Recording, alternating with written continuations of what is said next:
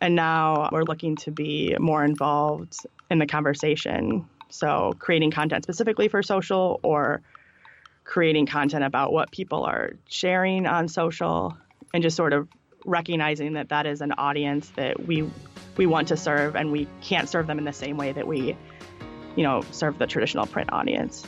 Any good digital journalist knows that social media is no longer an afterthought. It's an integral part of the reporting process. I'm Michael O'Connell, and you're listening to It's All Journalism. Today, we're talking on Skype to Emily Ristow, the social media and mobile editor for the Milwaukee Journal Sentinel. Welcome to the podcast, Emily. Hi, thanks for having me. So, I wanted to have a podcast conversation with you because I had read this great article that you had written for Better News called How the Milwaukee Journal Sentinel Grew Its Facebook Reach Six Times in a Year which is you know if you have any experience in trying to get engagement on Facebook, you realize that's a pretty big thing. So I'm glad you're on the in the conversation. So so first of all, you know I always like to start where people come from. So what got you into journalism? Kind of as far back as I can remember, I've been interested in journalism. Um, both my parents started their careers in journalism, so it's something that was kind of always around.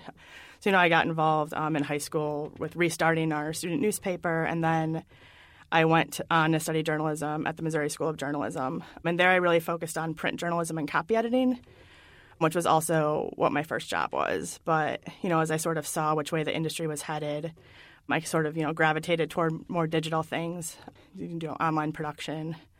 And then in the past couple years, I got more involved in social media and mobile. So, you know, obviously you started out in things that were rather traditional in, in journalism.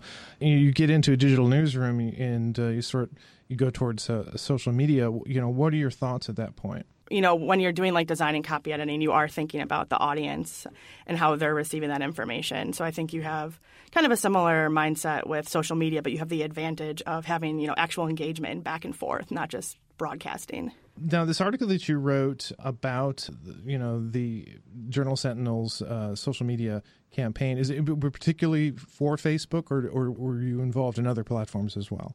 This project was part of the Knight Lenfest Newsroom Initiative program that we are involved in. One of the things we really wanted to focus on was digital storytelling. And we knew that a big part of that needed to be social media. So we first looked at our flagship Facebook because that's where we had our biggest audience and that was what was driving the most traffic to our website. But as we found success there, we have sort of rolled out strategies on other platforms too. So Instagram and sort of looking at how we're doing Twitter. Okay, so let's let's look back at the, the beginning of this. Where was I mean, you said that the your flagship uh, Facebook was getting a lot of audience at that point, or at least was getting the most well, social media I, speaking.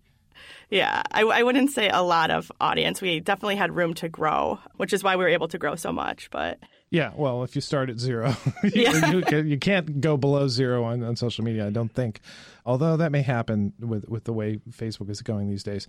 But anyway, you know, at that point, what was your thinking? Is like, okay, here's Facebook. This is really kind of where we should put our effort. You know, what were your thoughts in coming up with the strategy? Sort of when we first started, it would be generous to say that we had any sort of social media strategy at all. We were just, you know, when stories got posted online, which was often tied to the print deadline at that point. You know, we were trying to get them up on Facebook at some point, you know, send a tweet. We weren't really organized or strategic in how we were doing anything. So our first step was to really just set a schedule for Facebook so that we could figure out what was working and what wasn't with a little bit more structure because at the when we started it was just a little bit chaotic. So we came up with a schedule sort of down to the half hour on Facebook, skipping some half hours, you know, depending on the time of day and whether the audience was online, and just sort of looked at what type of content do we want at that time, whether it be like a certain subject or a certain type, if it's like a native video or photos versus just a link share. And then once we established that schedule, we followed it religiously for a couple months so we'd have data to actually look at to see how we were doing. Because, you know, if, if you're just relying, first of all, if you're just relying on your print schedule, I mean, it's, you know, stories are going to get posted whenever they're going to get posted. And that doesn't necessarily mean that there's going to be an audience there. You know, in the background of all this, or I guess more in the the foreground was that we were redoing how we were doing digitally just across the board. So we were, you know, paying attention to posting stories throughout the day on our website and posting stories when we had an audience on the website. So we were separating the digital posting from the print deadlines on that end too. And then oftentimes those digital posting times weren't coordinated at all with the social posting times either. Were you relying on reporters to post for their stories, or did you have sort of dedicated staff to do that? Yeah, so what we did is we um, decided to have a point person on each shift for our flagship page. So that was either me or one of our other online producers. And one of the reasons we did that is because, you know, so we could follow the schedule that we had set, but also because we wanted to have a consistent voice on social. So that was a little bit easier to control with a smaller group of people posting. So if reporters had suggestions about certain stories that they think would do well on social, whether it be their own or a colleague's, or they had ideas for social share language. We have a Slack channel set up where people can submit those ideas, and we definitely did, you know, use them and, and relied on that input too. But we found it easier to have just sort of a designated point person for Facebook on each shift.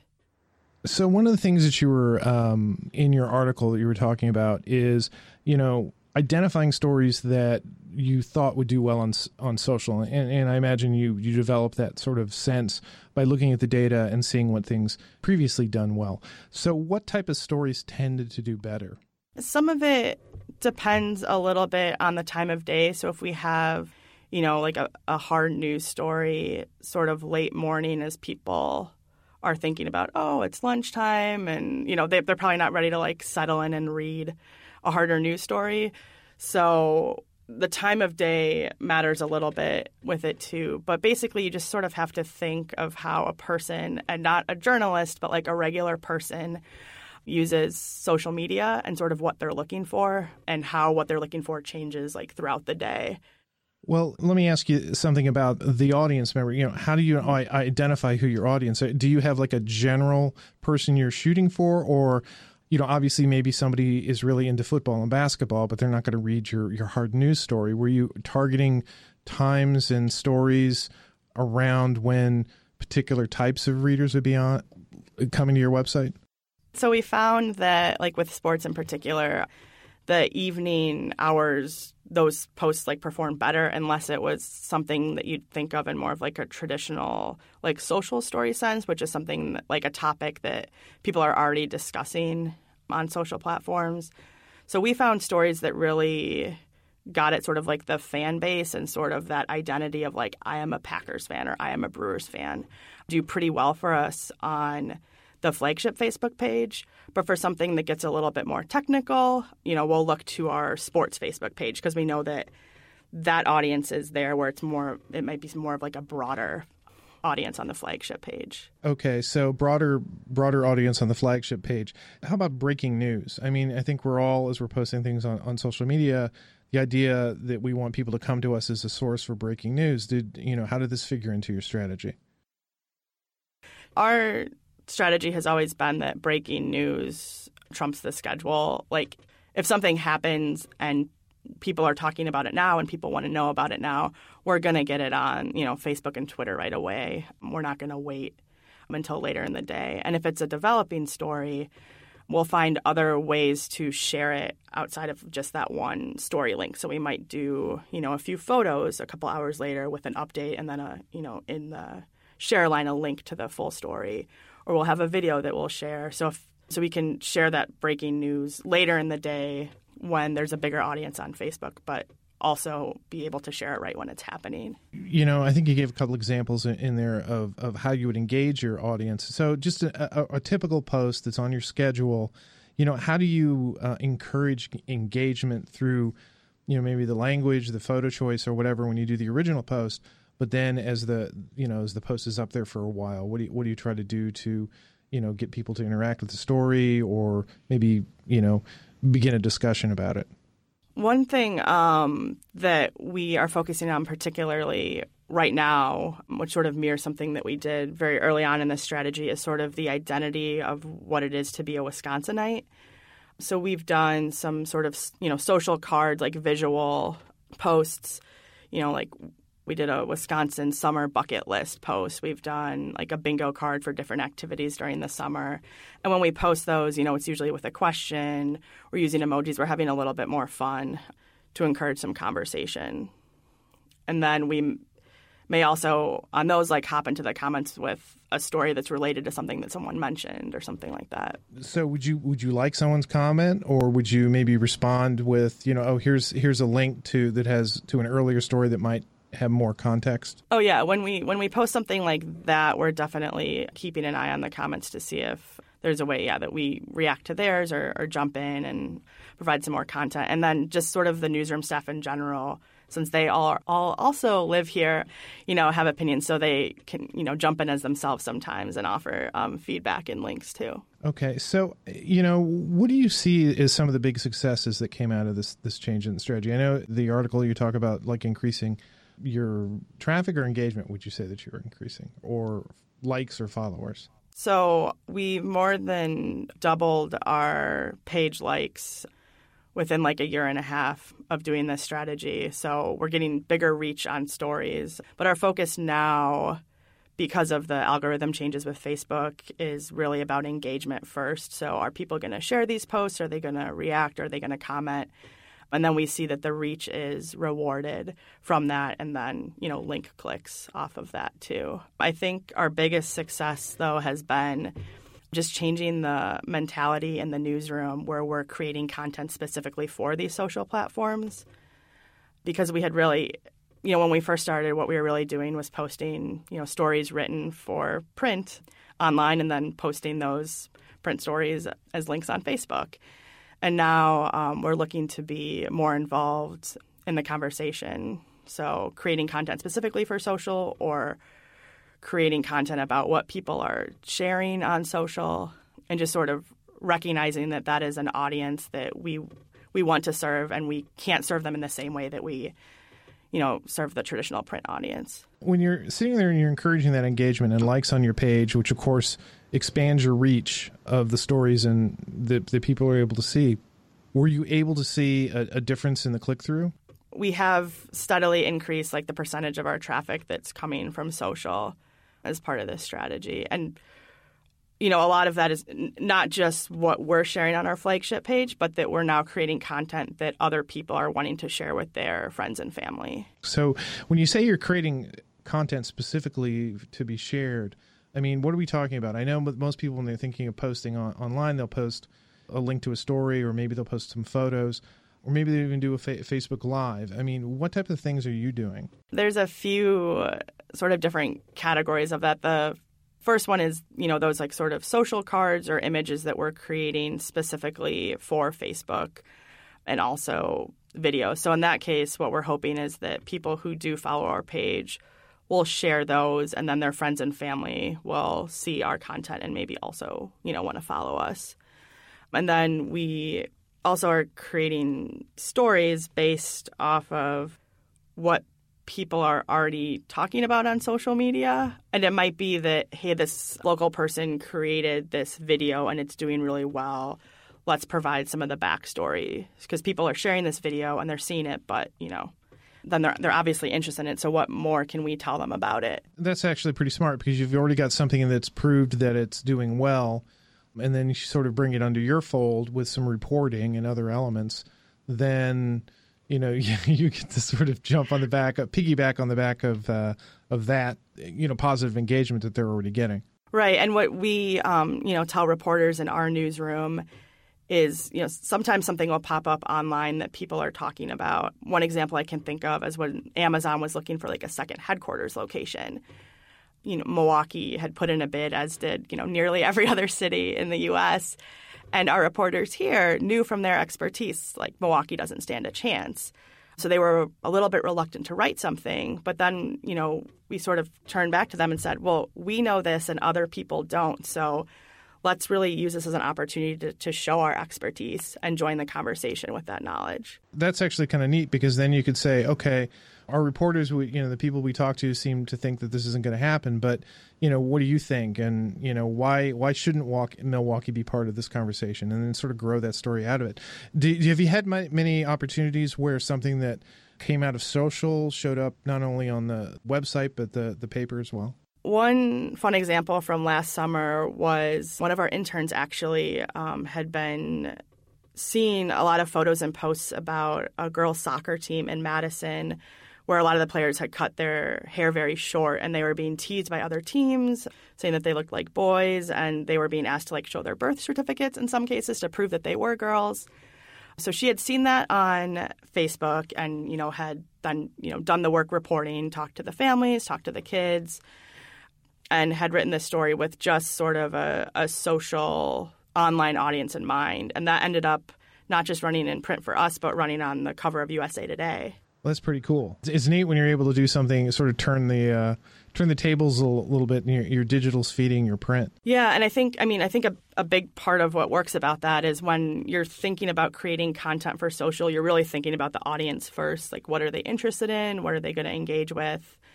And that's just, I think, a good mentality in, in general when you're thinking content creation. So you know, if that social audience is going to like it, other people are probably going to be interested, including the people in this case who are making the decisions about what's running in print. Yeah, that's that's a nice thing about uh, because the other thing is you're not really kind of doing this in the dark. That you're, you know, making these these conscious decisions to create this type of content that you're hoping is going to generate engagement, you know, and grow your reach. And then you're you're looking at the data that's going to tell you what's being successful and what's not, and then you can adjust to that. So that's that's one of the great things about digital journalism in in general is that you you have this opportunity to have your audience basically by what they're clicking, what they're sharing, telling you what they like. You know, not that you know that you don't use news sense in there, but using your news sense but being informed about what your your audience is particularly interested in makes it easier for you to reach them when you want to bring them something that's serious. Yeah, absolutely. You're creating that connection with maybe some lighter content so that they're around when you have you know some more of the serious stuff to share too. Yeah, before you mentioned the change in the Facebook algorithm and you know have you seen much of a change over the last, you know, 6 months or so in your traffic and in your engagement? So, we did continue to grow, you know, as the algorithm changed, but we did refocus a few of our strategies. We definitely think more about the engagement and sort of whether other people are likely to share the post that we're sharing because we know that that shares are well rewarded with the algorithm. And we've also seen the sort of misses for us, the stuff that really doesn't seem to get much traction. There's a bigger gap between what doesn't do well and what does do well. I was really kind of surprised looking at our numbers here at Federal News Radio how our social traffic cha- has changed over the last six months. And so that's why it's so great that your article came out when it did. It's an opportunity for people to, you know, see how, how there's been success, you know, maybe look at their own newsroom and, and figure out, okay, what, what is it that we can do differently to sort of address that. So you think that share is is the you know the key thing, one of the key things to be focusing on? Yeah, I mean, I think that you know shares and, and comments. You know, you know, Facebook has said a lot about like meaningful interaction, however they define that. But there has been um, clues there that that you know they're looking for some of that back and forth within the comments. So we do see stories that have a lot of comments, like you know maybe something in the political realm where you are getting like a back and forth. Um, however meaningful that conversation may end up being, getting rewarded with much better reach. Maybe a story about like a restaurant opening that gets a lot of like reactions, but not a whole lot of comments. Right. And so you're not necessarily looking for reactions. You're looking for, you know, hey, somebody comments or something. Hey, somebody shares it with something. That that seems to be working better. It's it's so funny with Facebook. It's like it's like trying to I don't know if it's trying to catch a fish or a like a submarine. You know, try to track a submarine that you can't you can't really see it, but it's you see the reactions around it, and you try to draw assumptions based on the way it's moving or the things around it are moving, I guess. Yeah, it is definitely uh, constant adjustments. Yeah, no, none of this is like baking a cake. You know that you're gonna you're gonna mix these ingredients together and it's gonna turn out to be something that's. It would be great. It would be, make our lives easier. If we would have fewer headaches if we did A and B and then C would occur, but that never seems to be be happening. I've seen plenty of stories that I thought would do well on social that did terribly on social, and then turn around and others that for some reason C just sort of took off, and then it's like okay, so this one didn't do well, this one did did well. What are the two differences? Did you guys do a lot of Facebook lives, try to do a lot, to create video specific for engagement? Yeah, so we had done, you know, when Facebook was really rewarding i mean over rewarding facebook live right um, We did do a few of those. We had like a regular politics show that we did, which I don't think necessarily always like capitalized on the real time engagement that Facebook Live encouraged. But we would, we went out when a nearby community had really bad flooding and, you know, someone walked around and sort of showed everyone what the damage was, answered questions as people asked them in the comments. And that had like insane reach. But then more recently, when President Trump was in town, we did a similar live event coverage of the protests outside of the hotel where he was staying. And that had, you know, great engagement as far as like comments and reactions. But the reach was nowhere near what we saw last summer when when those lives were really being rewarded. But we definitely do still look for opportunities to go live and take people either you know behind the scenes to see things that they don't normally get to see, or take them to some event that they can't be at. I just wanted to sort of pin down one thing in particular. So you you think it's important to create content specifically for social platform as opposed to it has to have some presence on on the digital website? I think it is, and, and that was part of our strategy as we were looking to grow our page likes is that we needed bigger reach. So that's why for us, I am thrilled if we like that Wisconsin bucket list social graphic that we created. There was a link, you know, in the share line for the story. It didn't get a ton of link clicks, but it got some. But what we were really concerned about was that bigger reach and the share so that our Facebook page was being, you know, exposed to an audience that doesn't already follow it. So I'm really happy if we can do some sort of like pure social play like that that gets very big reach, even if it doesn't necessarily drive traffic to the website, because it's still getting our, our brand out there. Okay, so let's say I'm I'm in a newsroom and I'm listening to this, and it's like oh, this is kind of some interesting ideas. Three, four things that you would say to somebody who was who's starting thinking about putting together a, a social media strategy to grow their engagement, what would you tell them? Yeah, I think the the first thing is you know, pick something to focus on initially. So we picked our flagship Facebook page because there's so many options out there whether you know Facebook, Instagram, Snapchat, Twitter, next you know whatever. Pick one area to focus on and be really clear about what your goal is, whether it's driving traffic or just increasing followers. And then, you know, give social a seat at the table in, you know, your planning meetings and, you know, just so that social is involved in that process very early on and it's not an afterthought. And then be really clear about communicating that strategy and the importance to the rest of the newsroom. Because there, there still can be sort of that attitude that social equals clickbait or it can be a little cheap and it's really not you know it's about connecting with that audience and reaching these these unserved audiences. Yeah and that's the thing. I mean this is this is part of the social pardon me. This is part of the digital equation that this is how these stories this information lives online.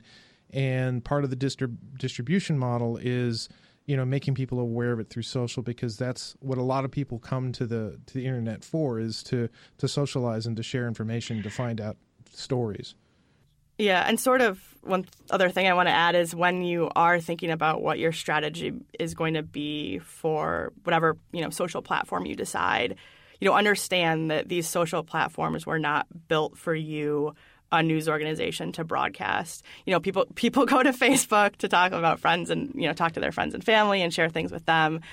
So really understand that you're like coming into this other space, so you are going to have to ad- adapt to that a little bit. Yeah, that's something that's very difficult for I think a lot of journalists. Hopefully, it's gotten a lot better now that we're we're deeper into the the digital journalism realm. But uh, you know, and, and a lot of the print print journalists have been sort of converted over that they begin to understand that you know this is the way things kind of are and you, you need to that social is, is, important emily thank you for coming on the podcast this has been a great conversation uh, i always love learning more about uh, social media and how we can uh, you know distribute our content get people to read our good content and uh, social seems to be one way to do it thanks yeah thanks for having me You've been listening to It's All Journalism, a weekly podcast about the changing state in digital news. Find out more about us and download past episodes at itsalljournalism.com.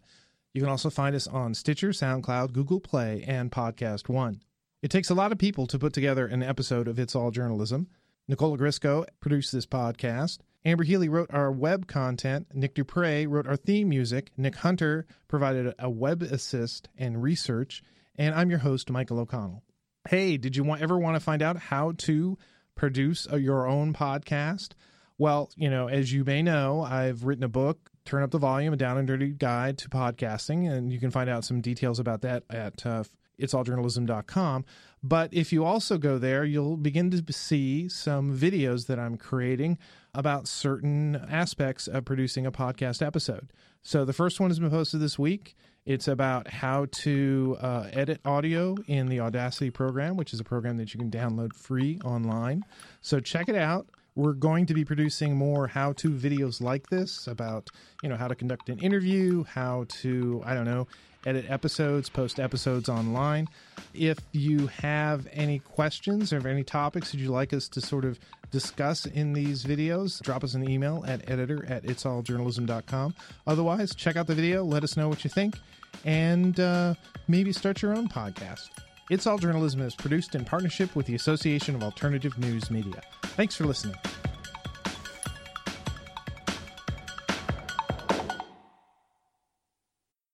What's Working in Washington podcast with your host, Jonathan Aberman. We share this region's innovative, entrepreneurial, and creative spirit. This podcast tells impressive stories of passion and spunk taking place here in the D.C. region. It illustrates how the nation's capital is anything but the stuffy, bureaucratic, politics only reputation it tries to shed. The What's Working in Washington podcast. Find it on iTunes, the Podcast One app, podcastone.com, or at WTOP.com. Search Podcast DC. The Target USA podcast with your host, JJ Green. Russia could render huge harm to this country. North Korea's secret missile that could touch the whole of the United States. ISIS. DC is repeatedly mentioned as someplace they would like to see an attack. This is JJ Green. Join me each week for the latest on U.S. and international security on Target USA. The Target USA podcast. Find it on iTunes, the Podcast One app, podcastone.com, or at WTOP.com. Search Podcast DC.